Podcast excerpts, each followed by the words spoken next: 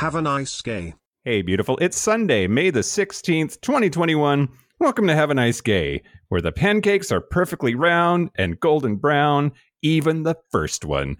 I'm Mike Johnson, and I'm here with my friend Kyle Getz. I oh, I always think the first one is just practice. I Right? mean, I'm still going to eat it, obvi, but I yeah. You Uh, said you have a new segment. Yeah, sorry, that pancake thing just spoke to me. I forgot about the rest of the podcast. I'm gonna do I'm gonna do a new segment that I'm calling Reading is Fundamentally Gay, and it is either articles, books, things that I think people should read. So Okay. I will uh tell you a little bit about it and then send you off to do your own reading. Uh, this is uh, something that came out in the New Yorker just last month. Uh, it is called The Untold Story of Queer Foster Families uh, by Michael Waters. And uh, the kind of tagline underneath that, that tells you what it'll be about in the 1970s, social workers in several states placed queer teenagers with queer foster parents in discreet acts of quiet radicalism. And these are things that uh, stories that I love, especially ones that surface later of people working within the system as much as they can to uh, but still in a way that makes a huge difference and Yeah.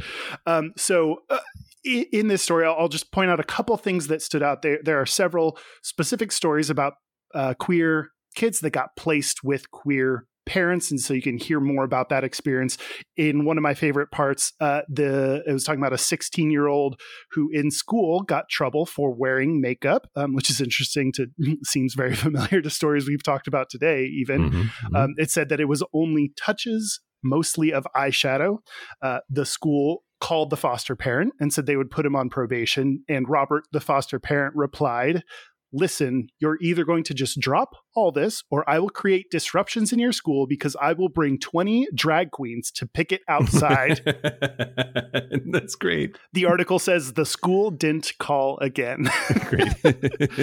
um, uh, also, a stat quoted in this article is that LGBTQ people are seven times more likely to serve as foster or adoptive parents uh, that compared to straight people. So Wow. we're we are out there ready to make families, ready to help kids take on kids, be parents to kids, and I think that's really awesome. So Defend kids with the threat of drag queens. exactly exact what doesn't the threat of drag queens solve Right. um yeah so go read more about that in the new yorker um, it came out on february 28th 2021 by michael waters Awesome. Read it. Do it. We'll post a link in the Facebook group, which you should totally join if you haven't already. yeah oh i was also going to mention if you're if you don't necessarily want to read it they also have an audio version that you can listen to so you can listen to it too so like listening is kind of gay too yeah. Well, okay. But, but, but reading. But reading but definitely read Well, that is it for Reading is Fundamentally Gay on Have a Nice Gay.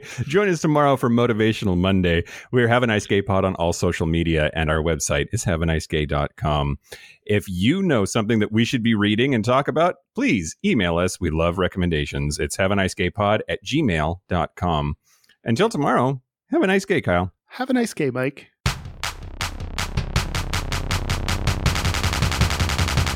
Have a nice gay.